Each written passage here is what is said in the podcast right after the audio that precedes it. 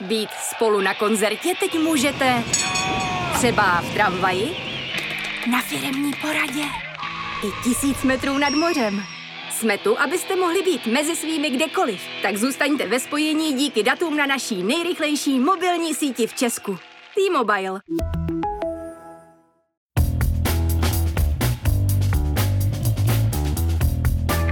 Je pátek 16. září. 205. den od ruského vpádu na Ukrajinu. Právě jste si zapnuli stopáž. Podcast z pravodajského serveru Seznam zprávy.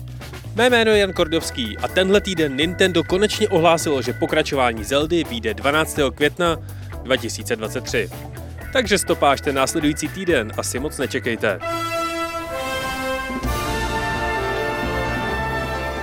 Kromě toho jsem se tentokrát bavil s Benediktem Kotmilem, člověkem, který sleduje každý váš pohyb po městě.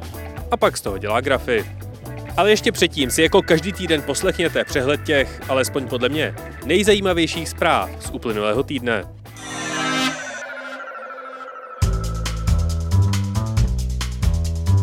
Podle interního dokumentu firmy Meta, který se dostal do rukou novinářům z Wall Street Journal, se Instagramu vůbec nedaří dohánět TikTok svými velkolepými změnami. V čínské aplikaci tráví uživatelé 197 milionů hodin za den a v Instagramích Reels pouhých 17,6. Podle reportu engagement uživatelů klesá o téměř 14% za měsíc. Za snahu přiblížit se TikToku utratil Instagram miliony dolarů – a přitom musí konstantně hasit PR problémy s nespokojenými uživateli. Představenstvo Twitteru schválilo původní nabídku na prodej firmy Elonu Muskovi za 44 miliard dolarů. Ten se tento týden opět pokusil odsunout termín soudu na pozdější termín. Mezitím whistleblower Peter Zatko vypovídal před výborem amerického senátu o poměrech uvnitř Twitteru – podle Zatka firma funguje na zastaralém softwaru, k datům má přístup příliš velké množství zaměstnanců a společnost upřednostňuje zisky před vším ostatním. Yvon Šenár, zakladatel a dosavadní majitel firmy na outdoorové oblečení Patagonia, která má aktuálně hodnotu zhruba 3 miliardy dolarů, se po půl století rozhodl zásadně změnit vlastnickou strukturu úspěšného rodinného biznesu. Odteď vlastní většinu firmy nově vytvořený trust a menší část neziskovka zaměřená na ochranu přírody. Veškerý zisk, který Patagonia neinvestuje do sebe, odteď půjde právě na environmentální účely. Bude to zhruba 100 milionů dolarů ročně. Podle studie Oxfordské univerzity by všechny ekonomiky světa ušetřily do roku 2050 12 bilionů dolarů, pokud by zcela přešly na obnovitelné zdroje. Závěry studie vyzdvihují, že rychlý přechod na zelenou energii, který byl považován za nákladný, je naopak ekonomicky výhodný. Nový australský parlament odhlasoval snížení uhlíkových emisí o 43% do roku 2030. A Honda oznámila, že během následujících tří let vydá 10 nových motorek na elektřinu. NASA má nový termín pro start mise Artemis. Pokud tentokrát půjde všechno podle plánu, k měsíci se poletí 27. září. A pokud ne, další pokus proběhne 2. října.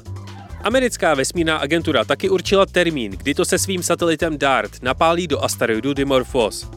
26. září se ho pokusí vychýlit z trajektorie řízenou kolizí, aby otestovala možnosti případné ochrany planety před potenciální srážkou s meteorem. Výletní raketa Blue Origin, kterou provozuje Jeff Bezos, musela tento týden nouzově přistát. Misi bez posádky se nepodařil start a musela být předčasně ukončená. A Starlink už funguje na všech sedmi kontinentech světa. Tento týden byla připojena polární výzkumná stanice McMurdo na Antarktidě. A co se stalo ještě? Lightning Port oslavil desáté narozeniny. USB-C je stále v nedohlednu. Ukázalo se, že čínská umělá inteligence firmy Baidu na tvorbu obrázků z textového zadání má cenzurovaná témata, jako Xi Jinping, revoluce nebo náměstí nebeského klidu. Od 18. října budou Sims 4 dostupné zdarma. Mercedes uzavřel spolupráci s firmou Rivian. V Evropě budou společně vyrábět elektrické dodávky, a to pravděpodobně v Mercedesí továrně v Maďarsku. Walmart spustil virtuální kabinku. Do e-shopu nahrajete svou fotku a on vám ukáže, jak budete vypadat v oblečení, které si chcete pořídit. Začala stavba dvoreckého mostu přes Vltavu, který propojí Prahu 4 a 5. Firma Adobe kupuje svoji konkurenci Figma za 20 miliard dolarů. V Austrálii poprvé od roku 1936 zabil klokan člověka a spediční firma MSC překreslila své trasy v oceánu u pobřeží Sri Lanky o 30 km, aby chránila místní populaci velryb.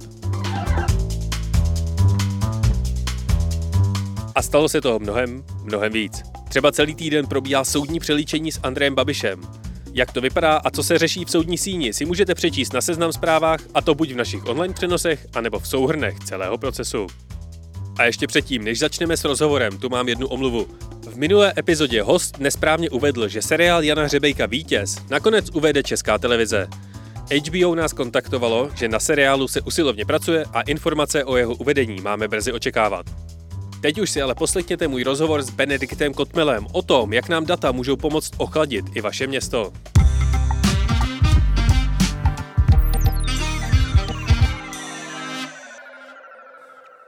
Do dnešní stopáže jsem si pozval Benedikta Kotmela z pražského operátora ICT. Což zní sice hrozně neatraktivně, ale je to firma, která nejen pro hlavní město Praha zpracovává data o tom, jak žijí a fungují jeho obyvatelé. A mě zajímá třeba, co všechno se dá změřit, jak tahle data vylepší město, nebo jestli popelářské auto vytvářející dopravní kolaps pod nadvládou algoritmů. Benedikte, díky, že jsi přišel k nám do studia. Děkuji za pozvání. Když si tě člověk vyseznamuje, vyskočí na něj, že jsi člověk, který může vyrobit smart město. Takže to seš ty ten člověk, který chce po městě instalovat USB lavičky. Rozhodně ne. Rozhodně to tak není. Vím, že nějaké takové rozhovory, rozhovory nakonec tak dopadly, ale ta moje role je o, určitě o úroveň níž, nebo možná o dvě úrovně níž. Město funguje tak, jak funguje. Doprava jezdí, doprava jezdila i předtím, než jsme tady byli, se odvá, odpad se odváží, lidé bydlí, eh, stromy se staví, teda hm, vysazují. Ta agenda toho města vlastně běží a my bychom neměli úplně být jakoby tak vidět a měli bychom spíš být nápomocni tomu městu, eh, těm úředníkům, těm institucím v tom, aby to dělali rychlejc, efektivnějc. A přinášíme samozřejmě nové nápady, inovace, které generují nové služby. Mohli, často zmiňované lavičky, chytré lavičky, USB lavičky, tam přesně ta naše rola byla ta inovační, kdy my jsme vyhodnocovali data z těch laviček, jak se to chová, jak se tam lidi nabízejí, jak to funguje. Ono to měřilo i třeba kvalitu ovzduší a my jsme to právě na pár lavičkách testovali, vyhodnotili kvalitu dat a zjistili jsme, že je to opravdu nepoužitelné docela a proto se to vlastně potom už dál ne, ne, ne, neosazovalo do celé Prahy. No bylo období, kdy se mluvilo o těchto hlavičkách úplně všude a pořád a mám pocit, že spoustu lidem to utkvělo v paměti, jakože Smart City teda musí být uh, nějaký takovýhle digitální technologický řešení, který vlastně nikdo nepotřebuje na náhodných místech v náhodných čtvrtích. Jak moc vám tohle spojení, pokud teda uh, touhletou představou o tom, co je to Smart City, uškodilo? Myslím si, že velmi. Eh, ale není to, byla to nějaká mm, retorika, nějaká snaha tehdejší primátorky Adriány Krnáčové eh, a komunikace, která asi nebyla úplně šťastná. Ona to potom sama přiznala eh, s odstupem, že to opravdu, opravdu nekomunikovali šťastně, ale nebyla šťastná ani ta komunikace navenek, ale ani do toho města. Smart City Tady bylo dávno předtím, než vzniknul, nebo prvky Smart City, tady byly dávno předtím, než vzniknul operátor ICT. Mm, to, jak se optimalizuje doprava, jak dopravní podnik sám vyhodnocuje, jak jezdí tramvaje, autobusy a podobně. To je prostě Smart City věc. Senzory byly všude, technická zpráva komunikací má spoustu senzorů, měří spoustu věcí. Ta chytrost toho Smart City je o tom napojení se na to město a o té synergii, protože je pravda, že neexistuje moc institucí, které dokážou to město propojovat. Mají rozdělené agendy, snaží se mezi sebou koordinovat, koordinují se, ale ta, ta chytrost je v přinášení těch integrací mezi těmi institucemi na, uh, pomocí těch dat a zároveň uh, i pro to vedení uh, hlavního města Prahy. Data jsou jako středobodem všech a ne nových smart city řešení, ale normálních agent, který město má informační systém, data jsou všude. A jsou smart city data, jako senzorická data se lidi představí, nebo nějaké GPS polohy. My zpracováme třeba data z aplikace Waze, můžou to být data z USB laviček, kvalita vzduší, ale to všechno uh, se dá propojovat, eh, dávat na jedno místo a pak znova přepoužívat na třeba opera, operativní data, uložit, zpracovat a použít pro strategické rozhodování Prahy. To je ta chytrost, to je to smart city, vlastně víc z toho statusu quo a rozšířit ty možnosti toho využívání dat tak ale aby jako nebyly znatelný nějaký, to nemají být jako nějaký extrémně viditelný projekty, který prostě jednou datovou analýzou prostě změní celý chod města. Tak to, mm-hmm. tak to nefunguje. No já když jsem zkoumal, jak teda ta struktura zprávy dat v Praze vypadá, tak jsem si skoro musel založit samostatnou Excelovou tabulku. Můžeš mi popsat, co je to operátor ICT, co je to datová platforma a co je to projekt Golemio? Zkusím to mm, zjednodušit, eh, tak jak to jde. Operátor ICT je firma vlastně na hlavním městem Prahou. Akciová společnost, ale 100% vlastní Praha, tudíž je tam zřízená k tomu, aby eh, vlastně vykonávala nějaké činnosti pro Prahu to je zejména digitalizace, realizace těch smart city projektů a pak je tam samostatná kategorie třeba odbavovací systémy nebo všem asi známá pidlítačka, kterou, kterou vlastně operátor ICT provozuje a pak jsou tam ještě nějaké další části, jako třeba provoz a zpráva datových center pro magistrát. Takže děláme, jsme akciová firma, my děláme služby, ze které nám město normálně platí a my je realizujeme pro ty instituce ve městě, zejména teda pro magistrát, který nás vlastní, ale pak klidně i pro ty akciové, jiné akciové společnosti městské, jako je třeba technická zpráva komunikací nebo příspěvkovky a podobně, nebo městské části. Takže vlastně je to, ta Praha je velmi košatá, je to hodně institucí, 57 městských částí, desítky společností a my vlastně poskytujeme in-house služby, které si nemusí to město pak nakupovat zvenku, ale dělá se, dělají se vlastně interně. Takže to je obe, v obecnosti operátor ICT. Uh, eh, Golemio je jeden z projektů, nebo radši, radši říkám z produktů, který se vyvíjel posledních pět let, nebo on se neustále vyvíjí. A ta idea byla, pojďme dávat data na jedno místo z celého města, co, co možná jako nejlépe, a ta data vyhodnocovat a analyzovat a získávat nějakou přidanou hodnotu, dělat lepší rozhodnutí na základě dat, jak se říká. My jsme ze začátku a my jsme ze začátku hodně pracovali na tom, abychom sbírali data a moc jsme nemysleli na to, jak ta vlastně data se dají použít a v čase jsme zjistili, že to využití dat je poměrně uh, složitá věc, i když ta data máte, máte skvělé datové analytiky, výborné technologie, to je všechno, jako my máme, jsem pišný na ten systém, který máme, technologický produkt a ten tým, tak ale potom vlastně najít nebo dojít té synergii s těmi lidmi z města, třeba s těmi, s těmi úředníky, kteří jsou velmi šikovní v těch agendách, co dělají, tak dojít nějaké inovaci nebo k něčemu, ale pojďme, pojďme zkusit jakoby používat tyhle data na lepší rozhodování, pojďme to posunout někam, je velmi těžké, protože ty rozhodovací procesy jsou dané zase nějakou často legislativou, předpisy, ty se potom taky musí změnit. Já nemůžu jen tak, já bych dal příklad, možná eh, jednoduchý, když, když jsme třeba na technické zprávě komunikací jsme řešili možnost využívání dat z Waze, kde vlastně my instantně víme v real timeu, kolik kde lidi prostě nahlásí nehodu třeba. Jo, a to oni se, a v tom Waze to máte často ještě dřív, než se to dozví policie, protože ty lidi to tam prostě jakoby šoupnou, jak jsme říkali, my vám to můžeme zprostředkovávat. A a budete mít tu informaci takhle brzo a uvidíte to. A oni říkali, že to je, to je pravda, to je, že to je dobrý, ale problém je v tom, že dokud vlastně policie oficiálně neoznámí, že ta nehoda, nehoda se stala, tak my nemáme vůbec jako možnost tam vyjet. A to je naprosto oprávněný, naprosto jako v pořádku a pak musí dojít ke změně navazujících těch předpisů. A to bych na dlouhou trať a je to, uh, je to komplikovaný. My jsme to pojali potom tak víc, než bychom jako sbírali data, že prostě děláme ty služby. My chodíme a ptáme se, co potřebujete k tomu, abyste líp dělali tu agendu. Chcete zoptimalizovat svoz odpadu a tím ušetřit peníze. To je třeba jeden projekt, který děláme. Máme spoustu, máme stovky senzorů v od, velkých odpadových nádobách, těch podzemních. Sbíráme uh, senzorická data o zaplněnosti, ty ukládáme, čistíme, vyhodnocujeme, analyzujeme a pak předkládáme vlastně těm klientům informaci nebo tomu klientu na magistrátu informaci o tom, že tady by se dalo svážet častěji, tady by se dalo svážet méně častěji, protože tady je to zaplněné, tady se to zváží moc jakoby poloprázdné, to ne, taky není dobře, to neefektivní. A oni potom už musí udělat zase tu sérii těch rozhodnutí, která znamená, pojďme vlastně optimalizovat smlouvu, kterou máme zase s pražskými službami, ty si musí udělat nějaký celý. Takže to spouští jakoby velmi komplikovaný uh, procesy. A to je ta naše role, vlastně nabízet ty služby a říkat jim, podívejte se, tohle to umíme, tohle to děláme a je na nás, aby jsme to pak dělali technologicky co nejlíp, aby jsme měli ty nejchytřejší lidi a tak. Takže opera, ta, ta datová platforma Golemio je zejména, teda zejména tým lidí, v dané chvíli asi něco okolo 25 datových analytiků, vývojářů, konzultantů, product ownerů, kteří prostě chodí po tom městě a nabízejí ty služby. Ty jsi zmínil spoustu míst a věcí, ze kterých sbíráte data, ale Co všechno se dá ve městě, jako je Praha, datifikovat? Z čeho všeho se dají sbírat data? Užitečná k něčemu. Možná se, já se zkusím zeptat, jo, tebe. Uh, víš, kolik obecně veřejná zpráva, dovedi si představit, kolik má veřejná zpráva informačních systémů? 10 tisíc. Praha samotná, a je to hrubý odhad, může mít něco okolo 800 tisíc informačních různých systémů. A to jsou systémy na zprávu financí, účetnictví, smlouvy, zprávu poplatku za psa. To může být to je strašně moc systémů, které prostě, a každý ten, každý ten informační systém má v sobě nějaká data. Toho je nepřeberné množství. A, takže to, a to my všechno, a to, co my děláme v rámci toho projektu je, a tvrdí, že, tvrdíme, že my se dokážeme napojit na jakýkoliv systém a sbírat data z jakéhokoliv systému. Jo, a to můžete sbírat data třeba tak, že, že eh, skripujete webové stránky, jenom čtete data z toho webu nějakým robotem a to sbíráte. To můžete sbírat takhle.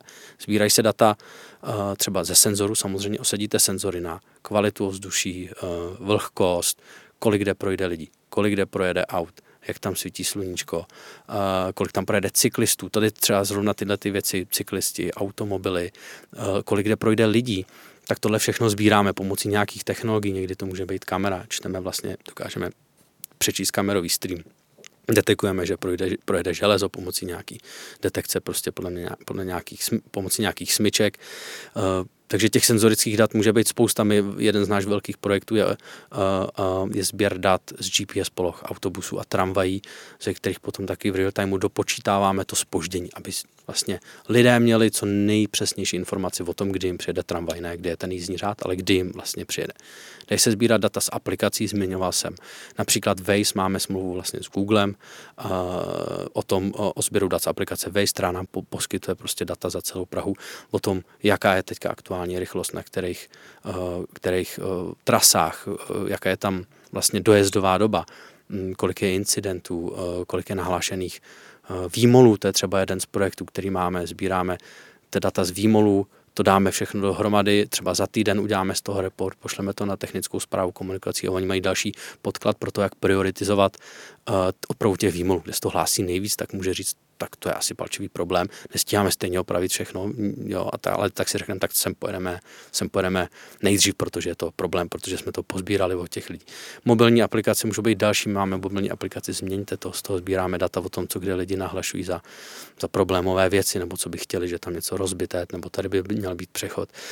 Můžou být data z těch agendových informačních systémů, jako je třeba účetnictví, finance, smlouvy, s tím taky pracujeme hodně, pracujeme třeba s daty o veřejných zakázkách, aby jsme dokázali identifikovat třeba někde nějaký, eh, nebo spíš to není úplně na identifikaci, spíš reporting o tom, kolik kde proběhne, jakých veřejných zakázek.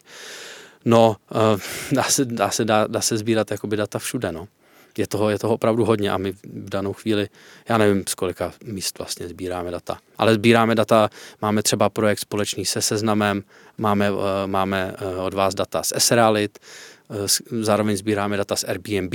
Airbnb sice neposkytuje ta data napřímo, my je, jak jsem říkal, skrypujeme z toho webu, takže máme podrobné informace o tom, jak se vyvíjí ta sdílená ekonomika v té Praze a to jsme třeba během covidu dávali do korelace eh, s právě vývojem realitního trhu, protože se z toho Airbnb přesouvali samozřejmě do, to, do toho realitního trhu, to se dalo analyzovat z těch S-realitek a tam jsme potom analyzovali nějakou, vlastně společně s vámi nějakou, nějaké průměrné ceny, mediány a tak. Data o covidu zase sbírali jsme z celého státu, z ministerstva zdravotnictví, z ÚZISu a podobně, aby jsme analyzovali mm, zase vývoj toho covidu pro Prahu. Když teda všechny ty data pozbíráte z různých databází, vyskripujete ze stránek, z vašich senzorů a tak dále, jsou potom tahle ta data volně dostupná a otevřená, nebo si je necháváte pro sebe? Rozhodně my máme eh, na našich webových stránkách k nalezení, tak samozřejmě ta data, která, u kterých to dává smysl a můžeme to udělat také zveřejňujeme. Neplatí to plošně, rozhodně ne. Můžou být data, která prostě se nedají zveřejnit z různých důvodů, ať to může být bezpečnost. Ale pro nás je to čistě jakoby přání toho našeho klienta. Ten nám říká, zveřejněte ta data nebo nezveřejněte. No, rozhodně nikoho nenutíme do toho, aby je zveřejňoval. Já sám jsem velkým propagátorem otevřených dat, už věnuji se tomu už skoro 8 let ale samozřejmě má to za ten svůj čas, my zjistili, že to má své úskalí, třeba publikace dat, která nejsou úplně dobře vyčištěná nebo nejsou kvalitní, může mít prostě sobě nějaká rizika a spíš přinášejí pak zmatení, než, než, než jako to, co jsme chtěli, aby lidi pochopili, jak se ten, eh, co se děje třeba v té oblasti a mohli s tím pracovat, tak jsou naopak zmatení eh, a vlastně to nechápou ještě víc. Takže tak, ale my máme, máme samozřejmě eh, ten portál otevřených dat, tam je dostupné spousta dat, děláme to rádi a my, jako jedna z mála institucí zveřejňujeme data i formou Open API, což je vlastně rozhraní, které umožňuje mnohem líp zpracování senzorických a real-timeových dat právě, protože to už nezveřejníš v Excelu nebo v CSV, to prostě musíš dělat přes nějaké sofistikované rozhraní, tak to třeba děláme taky. V principu ano, děláme to a neplatí to pro všechna data, rozhodně nemůžeme zveřejnit úplně všechno. Teď, když už teda víme, co všechno se vám daří uh, sbírat a jakým způsobem, tak uh, mě by zajímalo, jak ty data ovlivňují život lidí, těch obyvatel města. A jak třeba vypadá ten výstup informací, které sbíráte. Já si představuju velkou kontrolní místnost, kde jsou záběry ze všech kamer, po obrazovkách lítají koláčové grafy a v pozadí bublá kávovar a jeden člověk v koženém křesle se na to dívá a sleduje, co by se dalo vylepšit. To je velmi častá představa eh, a ona taková centra existují, mm-hmm. ale nejsme to my. To jsou spíš operační eh, střediska, je třeba hlavní dopravní řídící ústředna v Praze, která taky pracuje s daty, eh, ale trochu jiným způsobem. Oni mít operační středisko, které ti funguje prostě 24-7 a vyvolávají se na, toho, na základě toho nějaké jako rychlé reakce, tak to zrovna tohle konkrétně není to, co děláme. Eh, my se soustředíme na eh, statistické, analytické zpracování dát. Naše výstupy jsou často ve formě eh, nějakých dashboardů, vizualizací, analýz, nebo i ve formě nějakých tabulek, Excelů, všechno možné, ale nesoustředíme se tolik na tyhle ty operační, operační věci. Nejblíže k tomu máme v tom projektu zpracování zpracování poloh autobusů a tramvají a nově, eh, nově, nově tam přibude i metro, kde vlastně my v real timeu tohleto zpracováme, vytvoří, vytváříme nějaké rozhraní, které si potom čerpá eh, aplikace mapa.pit.cz, kde se podíváš a vidíš vlastně ten stav a vidíš tam všechny ty tam vidíš, jak to máš spoždění a zároveň to od nás přebírá seznam například nebo Google tyhle ta data přebírá a ta služba je velmi jednoduchá. Prostě vidím, kde mi přijede ta tramvaj, to je velmi přímočaré. Mluvil jsem například o těch odpadech, je to taky jednoduché, ty lidi to nemusí úplně vidět, jakoby ta data jako taková, to si myslím, že není, to není to, čeho chcem docílit, ale prostě chcem docílit toho, aby mě, měli prostě prázdný odpad, když ho potřebuju a když je potřeba, tak se sveze. A může být pak je náš pěkný web pragozor.cz, kam se můžeš podívat a vidíš tam asi 160 různých datových uh, příběhů o Praze, takže se na to můžou koukat a když chtějí vědět, kolik se vysázelo stromů, kolik projede tak to tam můžou najít. A a pak může být spousta nějakých dalších aplikací, eh, které, ale teď nevím, kolik je vlastně aplikací, které napřímo, třeba aplikace Moje Praha, například to jsem zapomněl zmínit, to naše aplikace, kde, eh, kde třeba vidíš tu aktuální eh, zaplněnost odpadu, ale vidíš tam lékárny a nevím, co všechno tam je vidět, tak to je taky vidět z našich dat. A pak ta, ale podle mě jako velmi důležitá část toho je právě business intelligence nebo, nebo nějaká data, která pomáhají pro to strategické rozhodování. A to je a to je prostě pak vidět, to není, nebude napřímo vidět, ani nemá být, prostě ty decision makers dělají lepší rozhodnutí. My velmi intenzivně jsme spolupracovali eh, s panem primátorem, měli jsme s ním zkusky každý 14 dní a ukazovali jsme si nějaká data. On pak prostě chodil, chodil na tu radu městskou a říkal, hele, tady to vypadá takhle, tady mám nějaké podklady a pojďme, pojďme to řešit.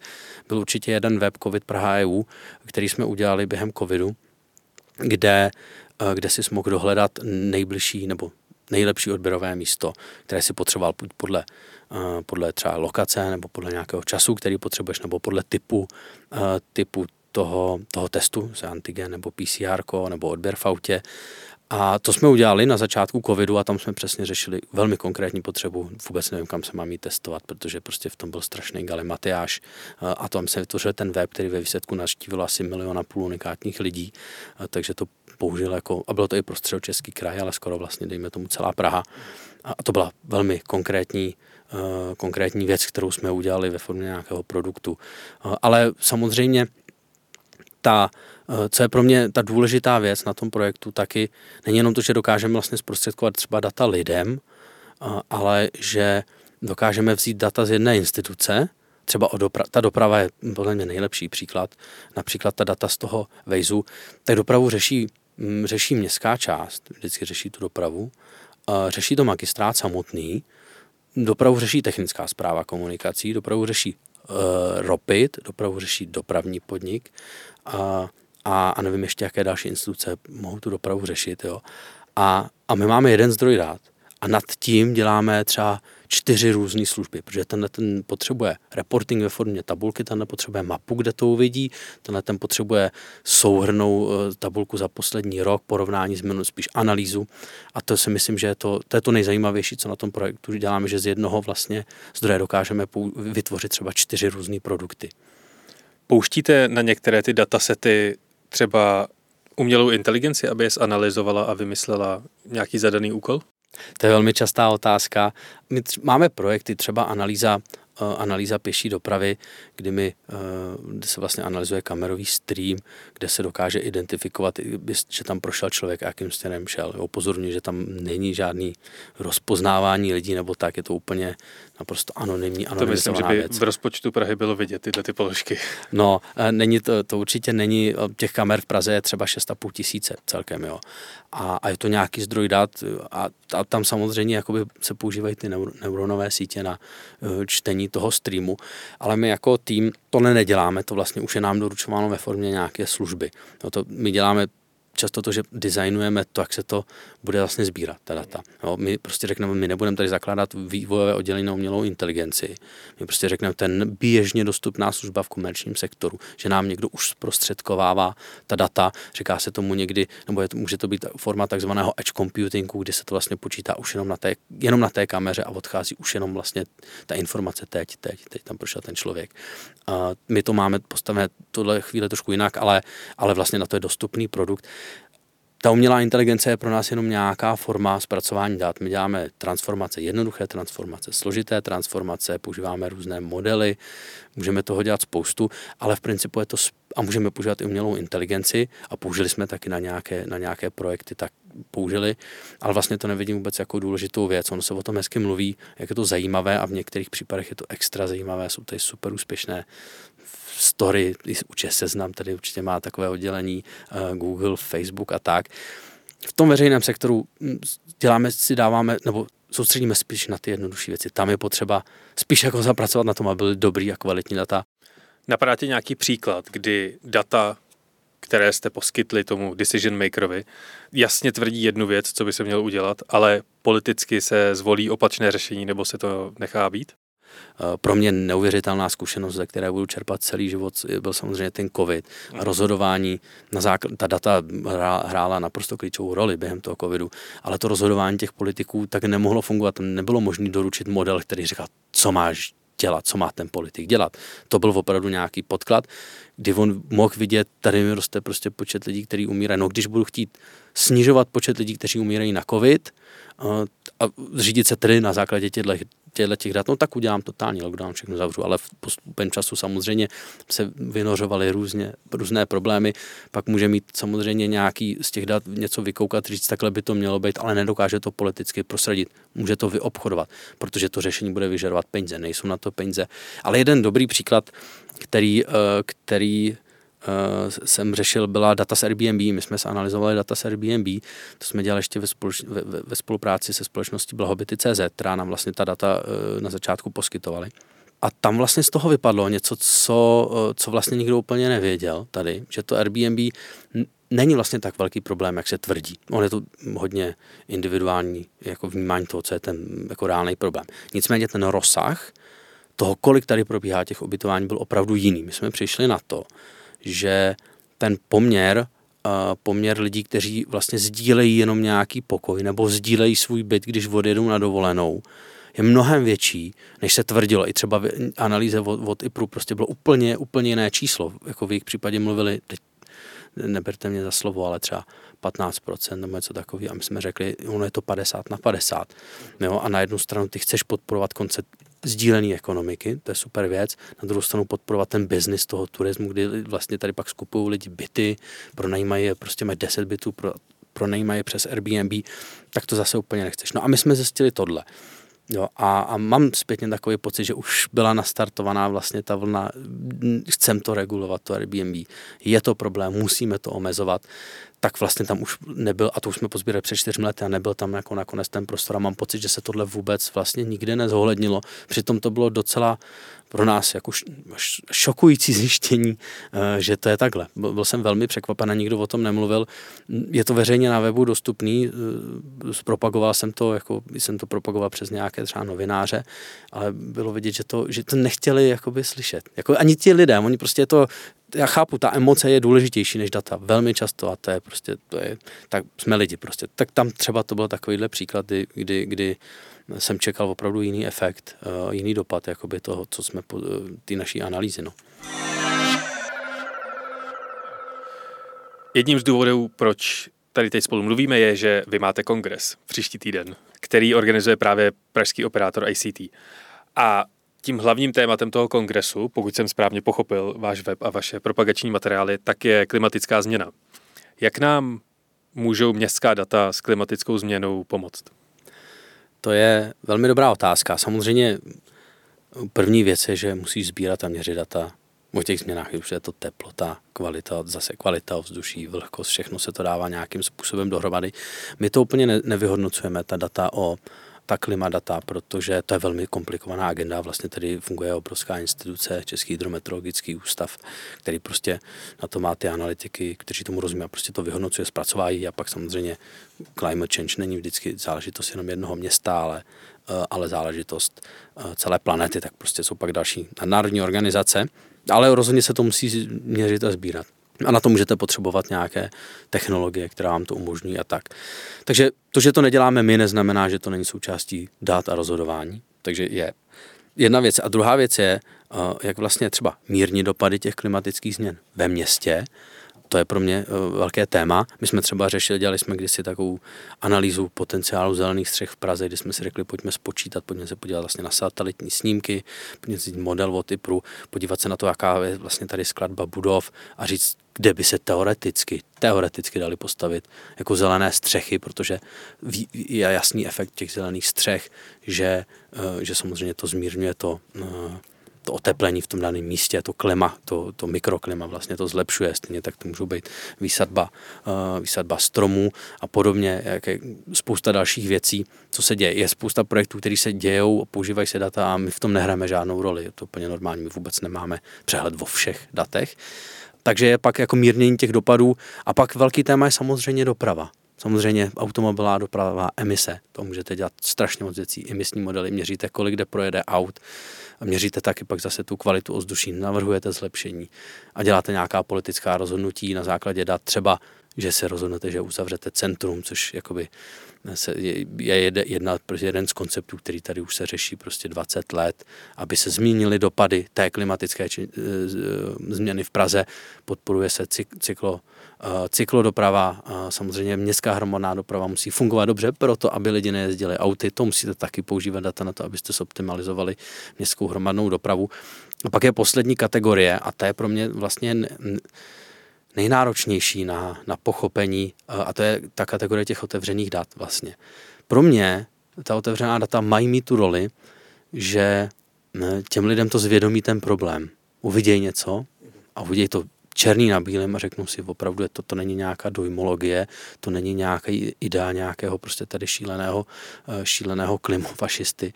Klimafašisty fakt to tak je. No a to se dělo, to bylo během covidu. Byl ten jeden případ, No, ten příklad, co já rád říkám, když začal covid, tak vlastně jsme neměli moc žádná data, ani nebyl žádná data veřejná. Ale vláda přišla a prostě udělali lockdown, zavřeli všechno a pokud jako si to dobře uh, pamatuju, tak většina lidí uh, vlastně bylo jako v tím relativně v pohodě. Řekli, dobře, chápu to, je tady nějaký nebezpečí, zavřeme se doma, nevíme, co to je, nebudeme chodit do restaurací. A vlastně to se, bylo to přijatý všeobecně docela dobře v té první fázi. No pak ta první vlna ani moc neproběhla, pak bylo takový půl rok, kdy my jsme vlastně na té vládní úrovni na základě těch měst se dělali jenom to, my jsme dělali v té době fakt 50-60% jenom ta covidová data, hromadu různých setkání s ministry, s armádou, s úzisem, ministerstvo zdravotnictví, kde jsme vymýšleli vlastně ten ekosystém výměny dat, protože tam tekla data prostě města, kraje, nemocnice, všechno. V té době jsme se naučili sbírat téměř živá data z nemocnic každého lůžka o tom, jestli tam prostě jsou lidi. Věděli jsme, kolik každý den umře lidí na covid, to se všechno muselo prostě v tom systému, jako jsme se museli naučit to sbírat, chápat, co to znamená, kde můžou nastávat nějaké anomálie. To jsme udělali během půl roku. A pak byla debata o tom, jestli ta data zveřejníme. Jo, třeba ta data o tom, kolik umí rádi, nebo kolik je kapacit nemocnic. A byly tam prostě určité hlasy, které říkali, ne, to není dobrý nápad, protože prostě ta data mají nějaký kontext a ty lidi to budou jakoby dezinterpretovat. A my jsme teda razili hodně tu ideu toho, že by to mělo být veřejný, byť tohleto riziko chápeme. A pak se to teda vlastně opravdu postupně všechno otevřelo. A No ale víš, jaký byl ten dopad, jak dopadla druhá vlna a třetí vlna a jaká vlastně potom bylo vnímání těch lidí, jestli je to problém nebo ne, tak to, to, to, rozhodně nespůsobilo, že by to lidem zvědomilo ten problém. Já neříkám, že to, že bylo víc dat, znamenalo, že to, ale nepomohlo to tomu vůbec, ale vůbec tak, jak jsme čekali. Pro mě to bylo jednoduché, prostě tam ty lidi vidějí, kolik každý den umře lidí v nemocnicích. To jsou data naprosto tvrdý a jasný. A, a, a, a proč, proč jakoby je to neovlivnilo, tak to zkoumám furt. A zpátky k tomu climate change, to je to samé pro mě. Jak to, že prostě ten efekt lidí, na, efekt lidí na mm, climate change je na klimatickou změnu je podle mě evidentní, byť já sám nerozumím ty problematice tolik, ale, uh, ale prostě ta data to podporují, je to tak a strašně málo lidí to pořád vnímá a chová se podle toho. A to by se mělo stát a to se pořád podle mě vůbec neděje v dostatečné míře. A my zkoumáme, uh, já hrozně řeším, proč se to tak děje a třeba ten kongres, uh, o kterém jsem mluvil, tak, tak tam to, tohle bude jedno z témat toho kongresu právě. Je nějaké světové město, které je právě v analýze tě, a sběru těchto těch dat premiant a je inspirací operátorovi? Já mám zkušenost s tou, s tou přes zahraniční propagací, kdy se tady říká Helsinki a Barcelona, New York, já nevím co, tak mám takovou zkušenost, že hodně cestuji, že když tam jako jedeš pak a pak se opravdu bavíš s těma, já tam jezdím na té pracovní úrovni, to právě jako zjišťovat, načerpávat, nebo zveme ty lidi na ten kongres, tak pak prostě zjistíš, že, že to vůbec není tak, jako jak se všichni tváří. My se tváříme často v Čechách, že tam prostě jsou na, na druhém břehu je tráva zelenější. Minulý ročník jsme měli třeba šefa nějak digitalizačního oddělení v Helsinkách, což je nám často předkládáno jako nějaký příklad prostě digitalizace. A on koukal na ten náš projekt a říkal, vy tady máte 25 lidí, to vám Praha prostě platí 25 lidí na ten projekt, tak jako o tom si můžu nechat zdát. Jo, a to je to, ale v je to vždycky v jiný, musí se na to dívat, takže prostě Londýn má 10 milionů lidí, Praha má milion. Jejich systém řízení dopravy je absolutně jakoby level prostě totální, který tady vůbec nemáme, protože je to úplně něco jiného. Pak jsou města jako, uh, jako Tel Aviv, prostě, já nevím, který, který jsou v jiné oblasti, třeba obrana uh, a zpracování dat brutálně pokročilý. Já si myslím, že ten náš projekt je a neviděl jsem to zatím ještě v žádném jiném městě, minimálně v Evropě, je unikátní eh, tou mírou komplexity toho, jak se snažíme vlastně integrovat do toho celého města a nesoustředíme se jenom na tu jednu oblast, kde vlastně jako expertně prostě třeba jenom na tu, na tu dopravu, ale snažíme se dát všechno dohromady, tak to jsem úplně nikde nevěděl. Ale často se předkládá, jak jsem říkal, například ta Barcelona jako příklad, jako, uh, že, že tam mají hodně těch smart city projektů a tak. A pak uh, často jsou to pak nějaká menší města, které to mají zase pak jednodušší. A to Praha má komplikovanější situaci, si myslím, než spousta evropských měst, že víc fragmentovaná a vlastně ten magistrát jako takový, nebo třeba sám primátor moc nemůže řídit to město úplně jednoduše. Je to, je to poměrně komplikovanější než, než třeba v jiných městech a to trošku zesložituje potom tu implementaci tady. Já jsem sliboval 20 minut, mám ještě spoustu otázek, ale řekni mi pitch na váš kongres. Kdy je, kde je, kolik to stojí, kdo se na ní dostane a co se tam dozví? Kongres proběhne už toto pondělí, což je 19. Mhm. a v úterý 20. dvoudenní kongres proběhne v Pražském centru architektury a městského plánování, což je u Karlova náměstí. V Kempu. V Kempu, zkráceně kdo tam přijede, přijedou tam uh, lidé z různých uh, koutů světa mezi naše uh, hvězdy. Tam patří kolegové z MIT, kteří přijedou, budou tam mít celou večerní keynote sekci na, na prostě data městské prostředí.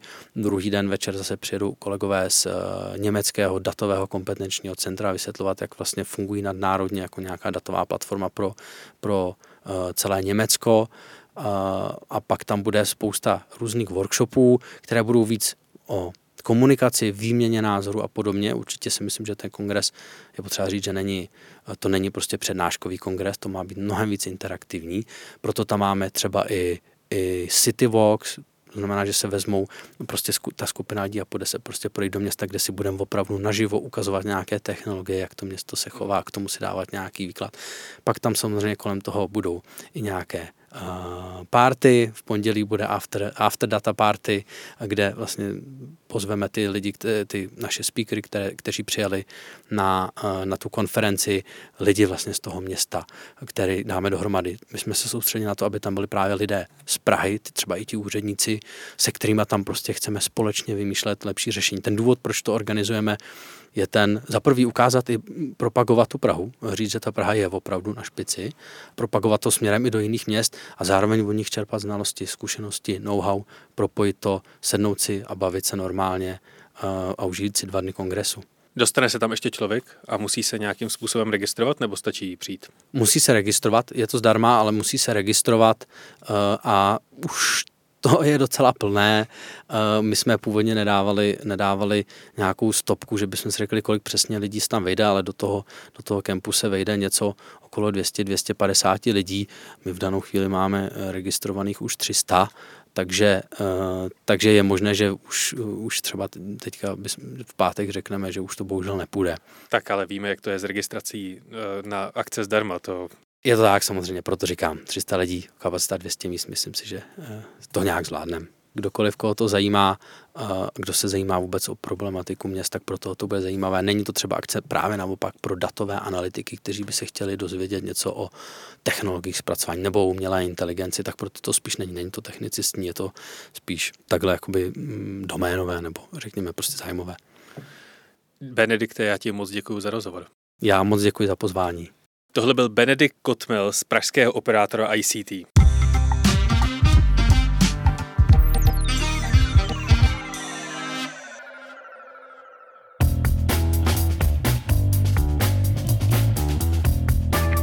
A to je ode mě pro tento týden opět vše. Dneska se s váma nebudu loučit moc dlouho, protože mi právě na recepci přišla zásoba knížek z Amazonu a těším se jak malej. Takže díky všem, kdo byli tak hodní a po mojí výzvě napsali recenzi na stopáž do Apple Podcasts a díky i všem, kdo píšou pochvalné nebo kritické maily na adresu audiozavináč.cz. Loučí se s vámi Jan Kordovský, díky za poslech, užijte si víkend a příští pátek opět na Seznam zprávách. A náhodný fakt nakonec? První telefon nainstalovaný v rezidentním domě se nacházel v Bostonu. Dovolat se na něj dalo vytočením čísla 1.